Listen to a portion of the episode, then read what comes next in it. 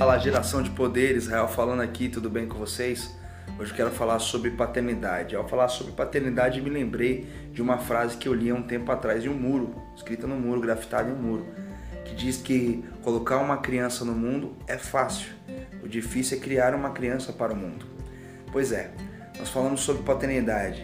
Você que tem seu pai vivo com você, valorize seu pai. Você que não tem um relacionamento muito bom com seu pai, procure consertar-se com ele e se ele não quiser consertar-se, faça a sua parte amando ele. Paternidade é algo muito importante, porque afinal de contas, o nosso pai biológico, ele é apenas o nosso genitor. Eu quero dizer que há três níveis, três níveis de paternidade. Existe o nosso pai biológico, você que é cristão com certeza já teve seu pai na fé, e o pai sobrenatural, que é Deus.